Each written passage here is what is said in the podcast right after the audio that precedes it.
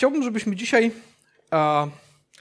zadawali sobie takie pytanie, wiele pytań, bo jak zadajesz pytania, to jest szansa, że otrzymasz odpowiedź. Ale jedno z takich pytań to jest pytanie, co powoduje, że nie korzystam, nie korzystasz z tych rzeczy, które gdzieś życie przed tobą otwiera? Co powoduje, że nie, że tracisz okazję do zrobienia czegoś czy wykorzystania czegoś? Co cię trzyma? Co powoduje, że nie wchodzisz w nowe, dobre rzeczy? Spróbuj sobie zadać takie pytanie. Zobaczymy, czy znajdziemy na to odpowiedź. A jedną z takich rzeczy, które, z którą y, gdzieś to bardzo mocno krzyczy w, w Nowym Testamencie, to jest to, że Bóg usiłuje przekonać swój lud, ciebie i mnie, co do tego, że świat duchowy jest prawdziwy i jest naprawdę tak, tak naprawdę bardziej prawdziwy niż ten materialny, którego możemy dotknąć, posmakować i tak dalej. A Jezus w rozmowie e, z Nikodemem w Ewangelii Jana, trzeci rozdział, dwunasty werset mówi coś takiego. A jeśli nie wierzycie w to, co wam mówiłem o ziemskich sprawach, to jak uwierzycie, gdy wam powiem o niebieskich?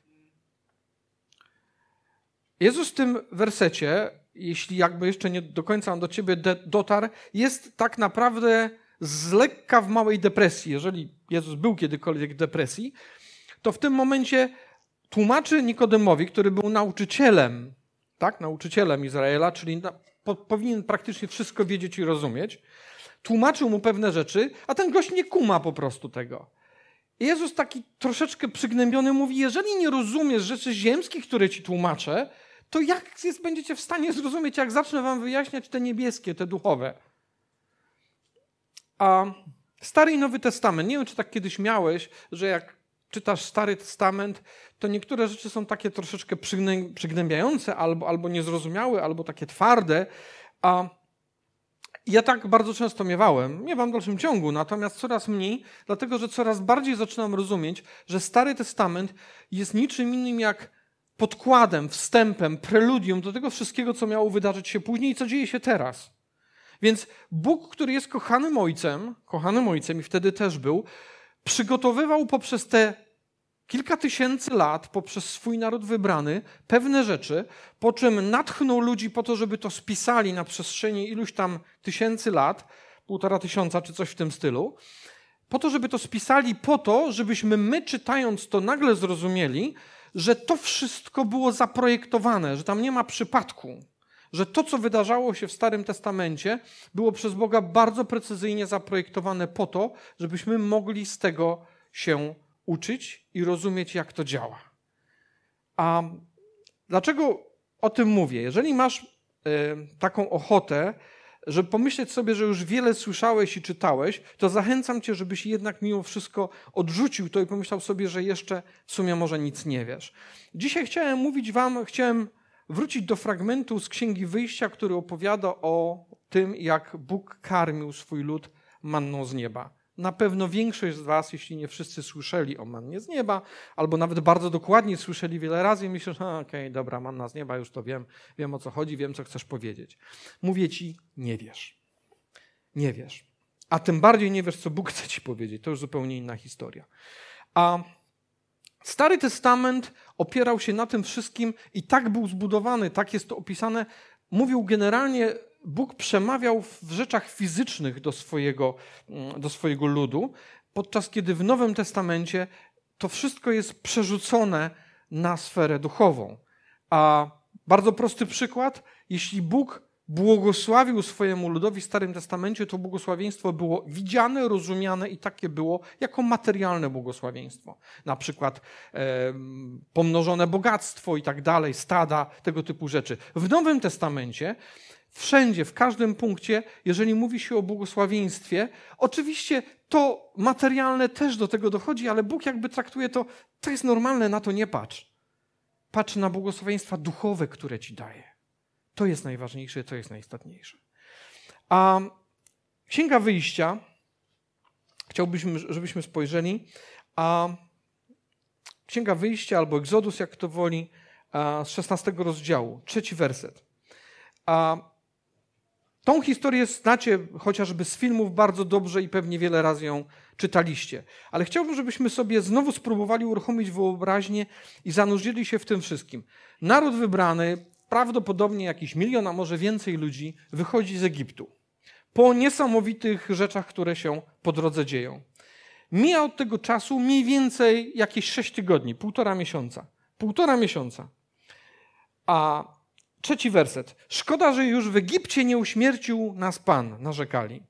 Gdzie mogliśmy sobie usiąść przy garku pełnym mięsa i najeść się chleba do syta. Wygląda na to, że wy wyprowadziliście nas na tę pustynię, żeby nas wszystkich zamorzyć głodem. Fajne, nie? Je jeszcze, jeszcze raz cofnijmy tą taśmę tego wideo troszeczkę wcześniej. Cud za cudem, klęska za klęską dla Egipcjan dzieje się w sposób niesamowity. W sposób niesamowity dzieją się absolutnie porażające rzeczy i ci ludzie to widzą. To nie dotyczy ich, to nie dotyka ich, dotyka tylko Egipcjan. I oni to widzą. Klęska za klęską, pomór za pomorem. Widzą to. Egipcjanie mają już tego absolutnie dość. Jedynie faraon był zatwardziałym sercem, ale taki przeciętny Egipcjanin gwarantuje ci, on myślał sobie, idźcie sobie już, idź, please, idźcie, już sobie wyjdźcie stąd, ja już mam tego dosyć. Na koniec zresztą dali im co chcieli, srebro, złoto, bierz, proszę, idź, tylko wyjdź już stąd. Już nie chcemy cię tutaj, bo jak ty tu jesteś, to jest masakra dla nas. Egipcjanie mieli tego dosyć i Izraelici doskonale o tym wiedzieli, widzieli to, co się dzieje. Mało tego, chwilę później Bóg rozsuwa morze po to, żeby mogli przejść w absolutnie cudowny sposób, suchą stopą, po czym za nimi wykańcza całą egipską armię. I teraz uwaga, jest radość, wszyscy świętujemy, fantastycznie. Mija sześć tygodni. Sześć tygodni. Tam w tym Egipcie to było fajnie. Garnek mieliśmy z miechem, żarcia, chleba było potąd. Bóg przez ileś miesięcy robi cud za cudem, cud za cudem, po to, żeby ich przekonać, że jest Bogiem, że jest wielki, że jest w stanie dla nich zrobić wszystko. Mija sześć tygodni, sądzę, przypuszczam, że zaczęły im się kończyć zapasy żywności, które wytaskali z sobą z Egiptu. Po prostu. Zaczęli być głodni. I już zdążyli zapomnieć o tym wszystkim, co Bóg zrobił, a znaczy tym, kim jest, i no tam było tak fantastycznie. Mogliśmy usiąść przy garku pełnym mięsa i najeść się chleba dosyta. Wygląda na to, że Bóg to wszystko zrobił po to, żeby nas tu głodem ubić na pustyni. Patrzysz na to i myślisz sobie, no oni chyba nie byli normalni. A teraz zastanówmy się nad tym, czy my przypadkowo nie działamy dokładnie w ten sam sposób.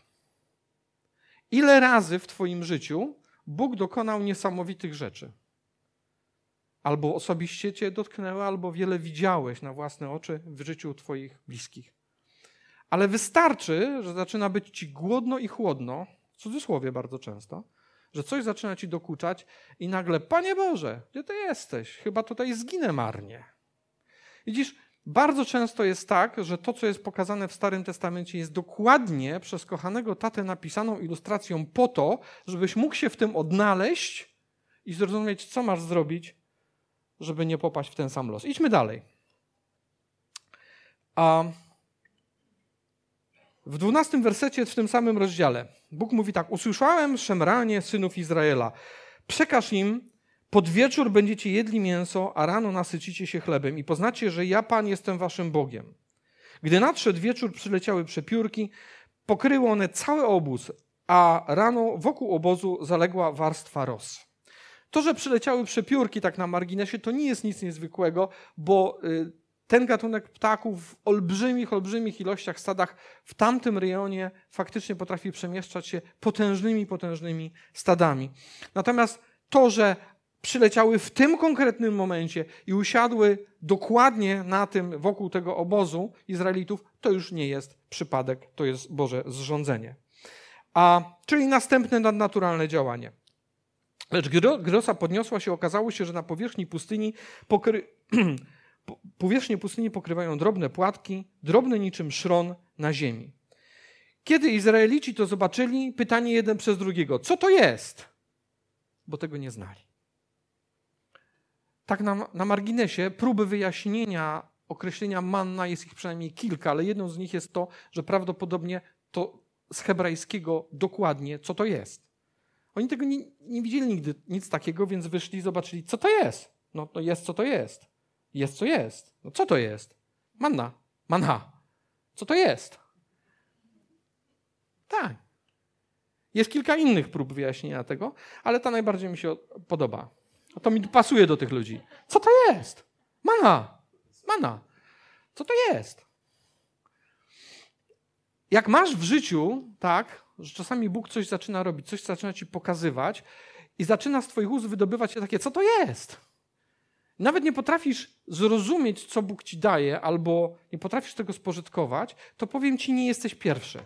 Oni byli znacznie wcześniej. Dostali ewidentnie chleb z nieba, ale nie potrafili nawet zidentyfikować, co to jest i skorzystać z tego na tyle, na ile mogli. Zaraz wam to wyjaśnię. Ale jeśli masz takie przeczucie, czy takie, to, widzisz to u siebie, że czasami Bóg prowadzi cię w jakąś zupełnie nową ścieżkę, może niedawno się nawróciłeś, a może już wiele lat temu, ale to jest nowa droga, a ty nie wiesz, co z tym zrobić i pytasz, mama, co to jest? Co to jest? To powiem ci dlaczego. Dlatego, że Bóg wyprowadził cię z Egiptu, ale jeszcze nie wprowadził cię do Kananu. Jeszcze nie wprowadził cię do ziemi obiecanej. Ty ciągle idziesz. Tak samo jak oni. Idziemy. I tak naprawdę nasza natura dopiero zaczyna się zmieniać. Jedna bardziej, druga mniej. Jeszcze nie wszedłeś do ziemi obiecanej. Tak naprawdę to, że gdzieś Bóg cię dotyka, jest aleluja, fantastycznie, a za chwilę później, no nie, no beznadzieja, w ogóle, to, to, to jakaś tragedia.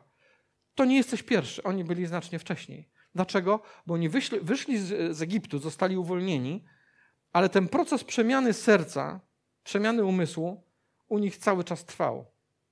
U jednych nigdy się nie skończył. Kilku zdążyło. A chciałbym, żebyśmy dzisiaj skoncentrowali się właśnie na tym, co daje nam chleb z nieba, który, um, który oni dostali. Czytajmy dalej.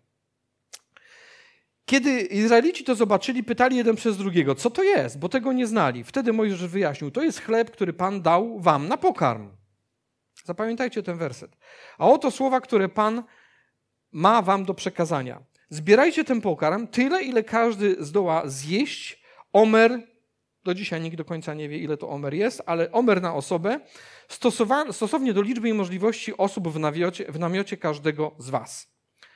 A Idziemy dalej, werset 17. Izraelici tak uczynili, zbierali jeden więcej, drudzy mniej.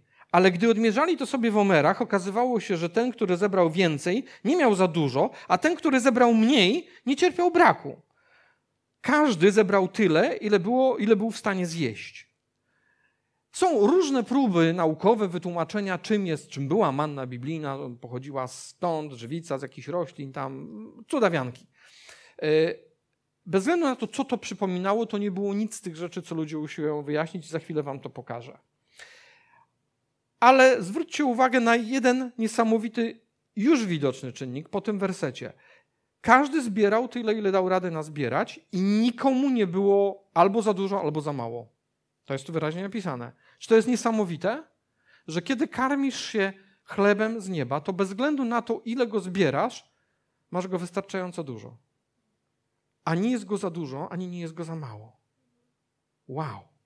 Chciałbym mieć taki fizyczny chleb, że ile bym nie zjadł, to zawsze jest w sam raz. Ani nie przejedzony. A oni to mieli i nie cenili. To jest ciekawe, że oni tego nie cenili. A co najczęściej powoduje, że nie potrafisz skorzystać z tego, co Bóg kładzie pod Twoje stopy? A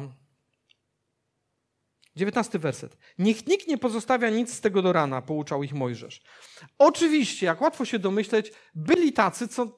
Mojżesz, gadaj sobie, co chcesz. Ja i tak wiem swoje, więc zostawię trochę. Po co mam rano się zrywać? Będę miał żarcie na rano. No i niestety rano była niespodzianka, bo jak wziął to, co wieczorem smakowało jak placek z miodem. O! Śmierdziało to jak nie wiem, co mało tego robactwo w tym było. Następna rzecz. Żaden z tych produktów, które podejrzewa się, że być może była to manna, nie psuje się tak szybko. Nie ma takiej możliwości.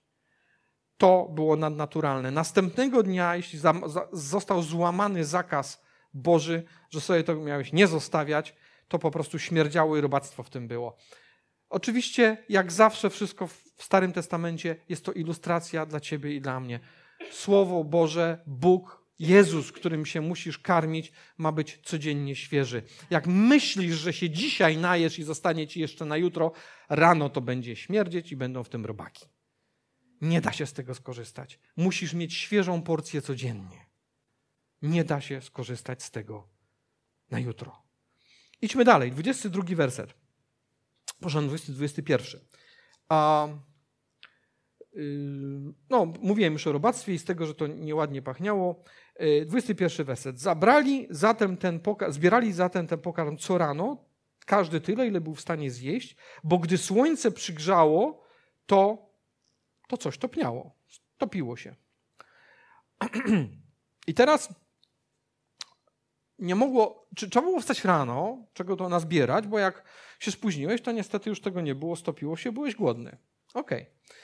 I teraz ktoś powie, że ok, są różne żywice, które się podejrzewa o to, że mogą być maną, one faktycznie się potrafią topić, jak słońce przygrzewa, ale zwróćcie uwagę, e, ja przeskoczę jeden werset, 23 werset. Wtedy Mojżesz powiedział, tak zarządził Pan, jutro będzie odpoczynek, święty, święty szabat na cześć Pana. Co macie upiec, upieczcie, co macie ugotować, ugotujcie, a co pozostanie, przechowujcie do rana, ponieważ ten dzień, ponieważ był błogosławiony, dziwne, ale rybaki się nie nęgły następnego dnia. Następny dowód na to, że to nie była jakaś tam fizyczna rzecz, którą można znaleźć dziś na ziemi w tej chwili. Ale co ważniejsze, z jednej strony popatrzcie, słoneczko to, to przygrzało i to się stopiło, trudno, ale jednocześnie można było to upiec i ugotować. Że jak? Ano dlatego, że to nie był normalny pokarm, to był pokarm, o którym Bóg powiedział: Ja sam dam wam pokarm z nieba. Pokarm nadnaturalny, więc nie usiłuj, i to jest to, co chciałem Ci teraz powiedzieć, nie usiłuj przypisywać do tych rzeczy, które Bóg Ci daje, naszych fizycznych, logicznych norm, bo się nie da. To są rzeczy, które Bóg Ci daje, Jego słowo, które ma znacznie więcej niż tylko to, co jesteś w stanie przeczytać. Tego się nie da zestawić z tym, co tobie się wydaje, że przeczytałeś i to to jest. Jest za tym znacznie więcej. Idziemy dalej, 24 werset. Zastanawiali się, zastosowali się do słów Mojżesza, zostawili nadmiar i nie tylko nie było tam robactwa, nie było też nieprzyjemnego zapachu. Ten nadmiar spożyjcie dziś, pouczył ich Mojżesz, gdy dziś jest szabat na część Pana, dziś tego nie znajdziecie na polu. Jak sądzicie? Byli tacy, co poszli mimo wszystko szukać? O, oczywiście, że byli. Dokładnie, tak. Mimo, że Mojżesz powiedział, nic nie szukajcie, dzisiaj nic nie znajdziecie, to oni i tak poszli i szukali, nic nie znaleźli. Ale co ciekawe, w siódmym tym dniu nie zostali za to ukarani. To też jest ciekawe, ale to zupełnie inny temat. A idziemy dalej. 27 e, werset. Jednak w siódmym dniu niektórzy wyszli na pole, gotowi e, zebrać, ale nic nie znaleźli. Wówczas Pan zwrócił się do Mojżesza. Jak długo będziecie oporni w przestrzeganiu moich przekazań i praw? I to jest kolejny komunikat. Jak długo będę jeszcze musiał do ciebie mówić, żebyś zaczął iść moją drogą? Jak długo? Zanim zrozumiesz, że moja droga jest najlepsza. Idziemy dalej. 30 werset. Lud zaczął, za to, zaczął odpoczywać w siódmym dniu. I 31. Ten dziwny pokarm Izraelici nazwali manną. Przypominała ona ziarno kolendry, była biała i smakowała jak placek z miodem. W innym miejscu jest napisane, że smakowała jak, jak placki na oliwie. Jaśmień twierdzi, to jest moja interpretacja, że ona smakowała inaczej dla każdego. Smakowała inaczej dla każdego. Dokładnie tak. To był nadnaturalny pokarm. I teraz zwróćcie uwagę, bo to chciałem jakby zaznaczyć. Wyobraźmy sobie tą sytuację. Izraelici wstają każdego dnia rano, nie mają nic do jedzenia rano, w lodóweczce jest pusto. Trzeba wyjść po bułeczki. No więc wychodzą i wiedzą o tym, bo dzień w dzień jest tak samo. Jest manna, można zbierać, nazbierać, nie zbierać. Ile bym nie nazbierał, przynoszę do swojego domu, wszyscy są najedzeni i jest w porządku pokarm, przy którym nie chorujesz, czujesz się fantastycznie i tak dalej. I tak jest nie przez tydzień, nie przez dwa, nie przez miesiąc, tylko w sumie przez 40 lat. Wow! Codziennie to coś spada z nieba i codziennie jest. możesz się tym najeść, jesteś syty, nie potrzebujesz nic więcej. Czy to im wystarczyło? No niestety nie wszystkim. Ale jest tak, i to jest ta mentalność człowieka, nie myśl sobie, że oni tacy byli dziwni, tępi dawno temu. My mamy to samo. Bóg daje ci coś codziennie, ale traktujesz to za, za normalne i nie cenisz tego, nie potrafisz z tego skorzystać. A zaraz ci powiem, dlaczego nie potrafimy z tego korzystać. Nie potrafimy korzystać z tych rzeczy, które Bóg nam daje, bo trzyma nas przeszłość. Jesteśmy związani z tym, co było w przeszłości. I chciałem, żebyśmy teraz zobaczyli a, też z Księgi Wyjść, przepraszam, z Księgi Liczb, 11 werset, 4, 11 rozdział 4 do 6, do 6 wersetu. Wówczas przeróżne szumowiny, niezłe określenie, obecne pośród ludu zaczęły przebąkiwać o swojej wielkiej chęci na mięso. Dołączyli do nich również Izraelici, biadali, o gdybyśmy tak mogli się najeść, a najeść się mięsa. Przypominamy sobie te ryby, które jedliśmy w Egipcie za darmo, te ogórki i dynie, te pory, cebule i czosnek. A teraz jeść się odechciewa. Nie ma nic, przed nami tylko ta manna. Dzień w dzień w nadnaturalny, cudowny sposób spada pokarm, który jest super odżywczy, smaczny jest w dowolnej ilości, jesteś najedzony. Ale ci goście mówią, ale tam mieliśmy ryby i ten czosnek i te wszystkie inne rzeczy, mogliśmy się najeść do syta mięcha i fantastycznie. W Egipcie to było fajnie. Naprawdę? Naprawdę w Egipcie było fajnie, kiedy Egipcjanie mogli do ciebie podejść i cię, że spałować, zbiczować, skopać, jak, przepraszam, zwierzę i nic mu za to nie było i tam w Egipcie było fajnie? Naprawdę? Tylko tyle, że jak już cię przestali bić, kopać i popychać do pracy, to mogłeś pójść i najeść się do syta mięcha i czosnku. I to było fajne? Tak, ponieważ oni jeszcze nie weszli do Kananu, oni byli w drodze, byli nieprzemienieni. I jeżeli nie zauważasz tego u siebie, że Twoje nieprzemienione ja, Twoje związania z przeszłości powodują, że nie wykorzystujesz tego, co Bóg sypie przed Tobą tu i teraz, dzisiaj. Bo w moim starym życiu to było fajnie, bo nie było tego czy tamtego, było mięso, było, było wiele innych rzeczy w Twoim starym życiu. Jeżeli odkrywasz w tym siebie, nie jesteś pierwszy i gwarantuję, że nie ostatni. Ale byli tacy, którzy widzieli, czym jest to, co Bóg im daje. A teraz jeść się odechciewa, nie ma nic, przed nami tylko ta manna. Panie Boże, sypiesz nam jedzenia dosyta, błogosławisz nam swoją obecnością, a przechodzę już do Nowego Testamentu. I teraz ciągle to samo, cały czas to samo, tylko jakiś tam, nie wiem, jakaś modlitwa albo jakieś uwielbienie, albo coś gadają, jeszcze Biblii każą czytać. Nie każą, możesz robić co chcesz. Jesteś wolny i to jest niesamowite. Bóg jest wolny. I przychodzi a Jezus, Ewangelia Jana, szósty rozdział, 48 werset i mówi, ja jestem chlebem życia. Ja jestem chlebem życia, chleb z nieba. A Wasi ojcowie jedli na pustyni mannę i poumierali. Ten chleb wstępuje z nieba, ale nikt, kto z niego spojrzyje, nie umarł. O ile więcej dostajesz ty i ja, niż oni tam na tej pustyni.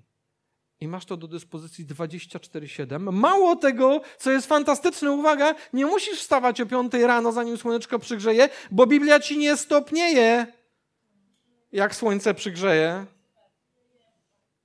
Rymujemy. A i to jest fantastyczne. Ale coś, co chciałem wam jeszcze powiedzieć dzisiaj. Słuchajcie, Jezus powiedział, ja jestem chlebem. Ja jestem chlebem. On to powiedział. Czy to nie jest fantastyczne? Ja wiem, że słyszałeś to, nie wiem, sto, tysiąc, ileś tam razy, ale proszę zrozum to. On nie powiedział, ja dam ci chleb. Ja nasypię ci mannę przed, no, przed nogi. A wiecie, to jest dla mnie absolutnie porażające. Ja to dopiero teraz tak naprawdę zrozumiałem. Bo on powiedział, nie ja dam ci chleb, czyli to będzie pochodziło z moich rąk. On powiedział: Ja jestem chlebem. Różnica jest potężna, bo gdy powiedział: Ja dam ci chleb, to byłby tylko kimś, kto by ci go dostarczył. Natomiast powiedział: Ja jestem chlebem, to znaczy nie możesz beze mnie żyć. Nie możesz beze mnie żyć. Jeśli mnie, nie, mną się karmić nie będziesz, to umrzesz z głodu. Jeśli mną się nie będziesz karmić, ja jestem chlebem. Nie dam ci chleb, nie przyniosę ci chleba, tylko ja jestem chlebem. chleb z nieba. Ten chleb wstępuje z nieba, ale nikt, kto z niego spożyje, nie umarł. ja jestem chlebem żywym, który stąpił z nieba. Jeśli ktoś spożyje z tego chleba, będzie żył na wieki, a chlebem, który ja dam za, który ja dam za życie świata, jest moje ciało. I jeszcze jeden fragment. Ewangelia Jana, 6 rozdział, 33-36 werset. Bo chlebem Bożym jest ten, który wstępuje z nieba i daje światu życie. Wówczas zwrócili się do Niego. Jego uczniowie, Nowy Testament, chodzili z nauczycielem już długo, długo, długo.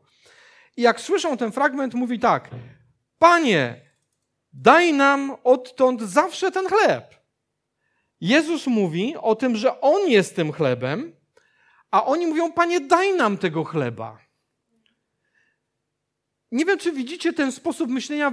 My też to mamy i ludzie dookoła to mają, dlatego tworzone są setki dziwnych systemów religijnych, że musi być coś materialnego, co możesz wziąć. Panie, daj nam tego chleba. Jezus przed nimi stoi i mówi: Ja jestem tym chlebem, a oni mówią: Daj nam tego chleba. Daj. Nie wiem, wyciągnij z kieszeni, daj, żebyśmy już więcej nie musieli jeść.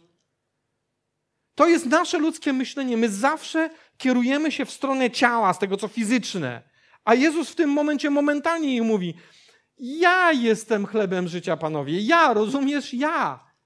Ja ci samego siebie daję. To go weź. Nie wyciągnę z kieszeni, ci nie podam. To nie będzie fizyczny bochenek. Ja jestem chlebem. Ja jestem chlebem życia. Ten, który przychodzi do mnie, nigdy już nie zazna głodu, a ten, kto wierzy we mnie, nigdy nie zazna pragnienia. Lecz powiedziałem wam, choć mnie zobaczyliście, nie wierzycie. I tam byli ludzie wtedy, którzy stali przed nim, którzy rozum, znaczy słyszeli to, co on mówi, ale to do nich nie docierało. Słyszeli to wszystko, ale to do nich nie docierało. Chciałbym wam przeczytać jeszcze jeden fragment z Księgi Wyjścia, nie, przepraszam, z e, Księgi Powtórzonego Prawa. A nie ma go na slajdach. Powtórzone Prawo, ósmy rozdział, drugi do czwartego wersetu. A zachęcam, zanotuj sobie to.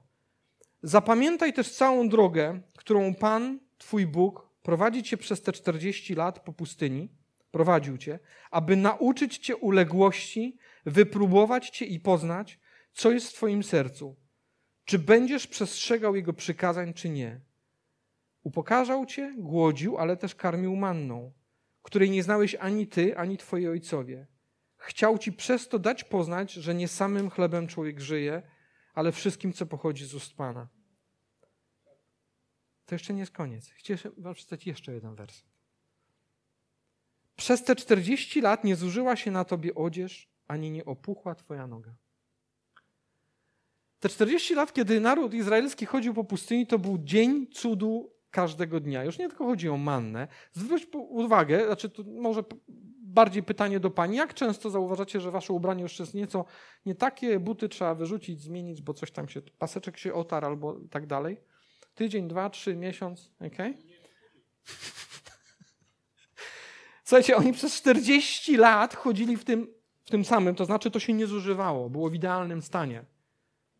Fajnie by to, znaczy pewnie nie każdemu się to podobało, coś nowego trzeba założyć, nie? No ale nawet jak miał, miałbyś 10 kompletów ciuchów, to nie trzeba zmieniać, bo cały czas to samo faceci byłoby super, nie? Wow, nic nie trzeba kupować, fantastycznie. Oni tak mieli, nic się im nie zużywało, buty się nie rozpadały. Słuchajcie, ja mam takie proste pytanie dlaczego, do was. Dlaczego manna, chleb z niema, który, który dostawali, Bóg nie mógł tego załatwić inaczej, skoro załatwił, że ciuchy im się nie zużywały, że buty im się nie zużywały przez 40 lat, to nie mógł załatwić tak, że oni rano się budzili syci i nie musieli nic jeść? Mógł. Jaki problem? Dlaczego kazał im co rano wstawać i zbierać tą, w cudzysłowie, ohydną, ohydną zbrzydłą już im mannę? Dlaczego? Stary Testament to jest ilustracja dla nas, ludzi, którzy żyjemy w nowym przymierzu. Dlatego, że musisz codziennie się karmić manną z nieba Jego obecnością. I inne rzeczy Bóg załatwi dla ciebie w sposób nadnaturalny. Dbaj najpierw o królestwo i Jego sprawiedliwość, a wszystko inne będzie ci dane. Załatwię ci, buty ci się nie zniszczą, ubranie ci się nie zniszczy. Będziesz miał zawsze to, co ci potrzeba. Ale karm się mną codziennie. Musisz wstać i mnie nazbierać. Musisz, po prostu musisz to zrobić. Chciałbym, żebyśmy się w tej chwili pomodlili o to, żeby przede wszystkim o to, żeby zrozumieć, że jesteś, ty i ja, jesteśmy w drodze z ziemi egipskiej. Wychodzimy, z, wyszliśmy z niewoli. W momencie, kiedy powiedziałeś Jezusowi tak, oznacza to, że zostałeś uwolniony. Faraon nie ma nad tobą władzy, wypuścił cię, ale to, co zrobimy z tą wolnością, to jest Twój i mój wybór. To, czy nie będziesz widział, albo będziesz szemrać, będziesz cały czas narzekać i widzieć tylko to, że znowu musisz jeść tą ohydną mannę, a w Egipcie było fajnie, bo było to czy tamto, to gwarantuję ci, że nigdy nie dotrzesz do ziemi obiecanej. Natomiast jeśli wstaniesz codziennie rano i będziesz się cieszył z tego, że masz mannę, którą możesz się nakarmić, będziesz Bogu za to wdzięczny, to zobaczysz, jak szybko dojdziesz do ziemi obiecanej. Izrael nie musiał iść 40 lat. Bibliści twierdzą, że 3 do 6 tygodni ponoć trwałaby ta droga, gdyby nie narzekali nie marudzili. To tak na marginesie jest dowód na to, jak bardzo toksyczne jest narzekanie. 3 do 6 tygodni mogli być w ziemi obiecanej. Szli 40 lat. Ale Bóg cały czas ich karmił. Cały czas pokazywał im, jaki jest niesamowity. Chciałbym, żebyśmy się teraz pomodlili. O to, żeby wiedzieć i zdawać sobie sprawę z tego, że to, że czasami jest tak, że masz już dość, że brakuje ci tego coś tam, co było w przeszłości, to nie jest nic niezwykłego, ale to nie znaczy, że masz za tym pójść. To nie znaczy, że masz za tym pójść, bo to jest powrót do Egiptu. I druga rzecz, chciałbym, żebyśmy pomodlili się o to, abyśmy mieli świadomość tego, co naprawdę Bóg codziennie nam daje. Co Jezus nam daje. Bo bardzo często nie korzystamy, ja też nie korzystam z tego, co mam codziennie. Mogę wyjść rano, nazbierać manny i nakarmić się nią w tak niesamowity sposób, że ona da mi wszystko, co mi jest potrzebne. Poza nią nie będzie mi potrzebne już nic. Wszystko inne to są fajne dodatki, mogą być, nie muszą. Ojcze, ja dziękuję Ci, Panie, za to, że Ty stworzyłeś tak niesamowitą księgę. Panie, że Ty prowadziłeś przez tysiące lat swój lud wybrany, dbając o to, aby każdy ich krok mógł być lekcją, ilustracją, źródłem mądrości dla nas. Panie, to jest niesamowite. Dzięki Ci, Ojcze. Panie, ja proszę Cię, abyś dał nam tą moc zrozumienia Twojej prostej prawdy. Jesteśmy w drodze. Przemieniamy się, chcemy tej przemiany jak najwięcej. Panie, proszę Cię o to, żebyśmy potrafili zrozumieć, co dajesz nam codziennie, co możemy mieć, jak bardzo możemy nakarmić się Twoją obecnością. Nie czuć braku czegokolwiek, jeśli tylko nakarmimy się Tobą. Jeśli tylko spędzimy z Tobą czas. Jeżeli tylko wstaniemy po to, żeby nabrać Ciebie w garści. Panie, dzięki Ci za to i prosimy, daj nam więcej Twojego chleba z nieba. Daj nam więcej chęci do tego, aby się nim karmić. Panie, Ty powiedziałeś, że Ty dajesz chcenie i wykonanie. To jest Twoje słowo. Dlatego przychodzimy do Ciebie ufni i po prostu mówimy: Tato, daj. Daj mi to chcenie, bo za mało pragnę tej manny. Za mało, chcę więcej. Chcę więcej. I chcę, żeby ona odżywiała moje ciało, duszę i ducha. Dzięki Ci, Ojcze. Błogosław. Jeśli nie zrobiłeś jeszcze tego nigdy w życiu, nie stałeś się uczniem, który idzie za Jezusem, a to możesz zacząć mieć tą niesamowitą wielką korzyść z tego, że idziesz za Nim i On codziennie sypie przed Tobą tyle manny, ile tylko zechcesz. Możesz to mieć, ale to jest Twoja decyzja. Nikt za Ciebie tej decyzji nie podejmie. Ty musisz podjąć ją sam. Jeżeli jeszcze tego nie zrobiłeś nigdy w życiu, a możemy się w tej chwili wspólnie pomodlić, aby Ci pomóc. Jeżeli chcesz, aby Jezus był Twoim Zbawicielem, to powiedz Mu to. Ja mogę Ci w tym pomóc. Panie Jezu, ja dziękuję Ci za Twoje ukrzyżowanie i Twoje zmartwychwstanie. Dziękuję Ci, że stałeś się chlebem z nieba. Dziękuję, że mogę się karmić nim codziennie.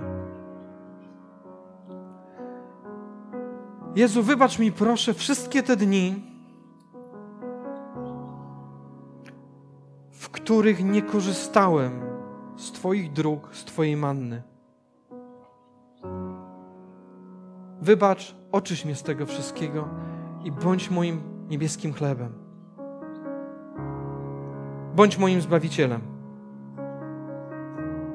Amen.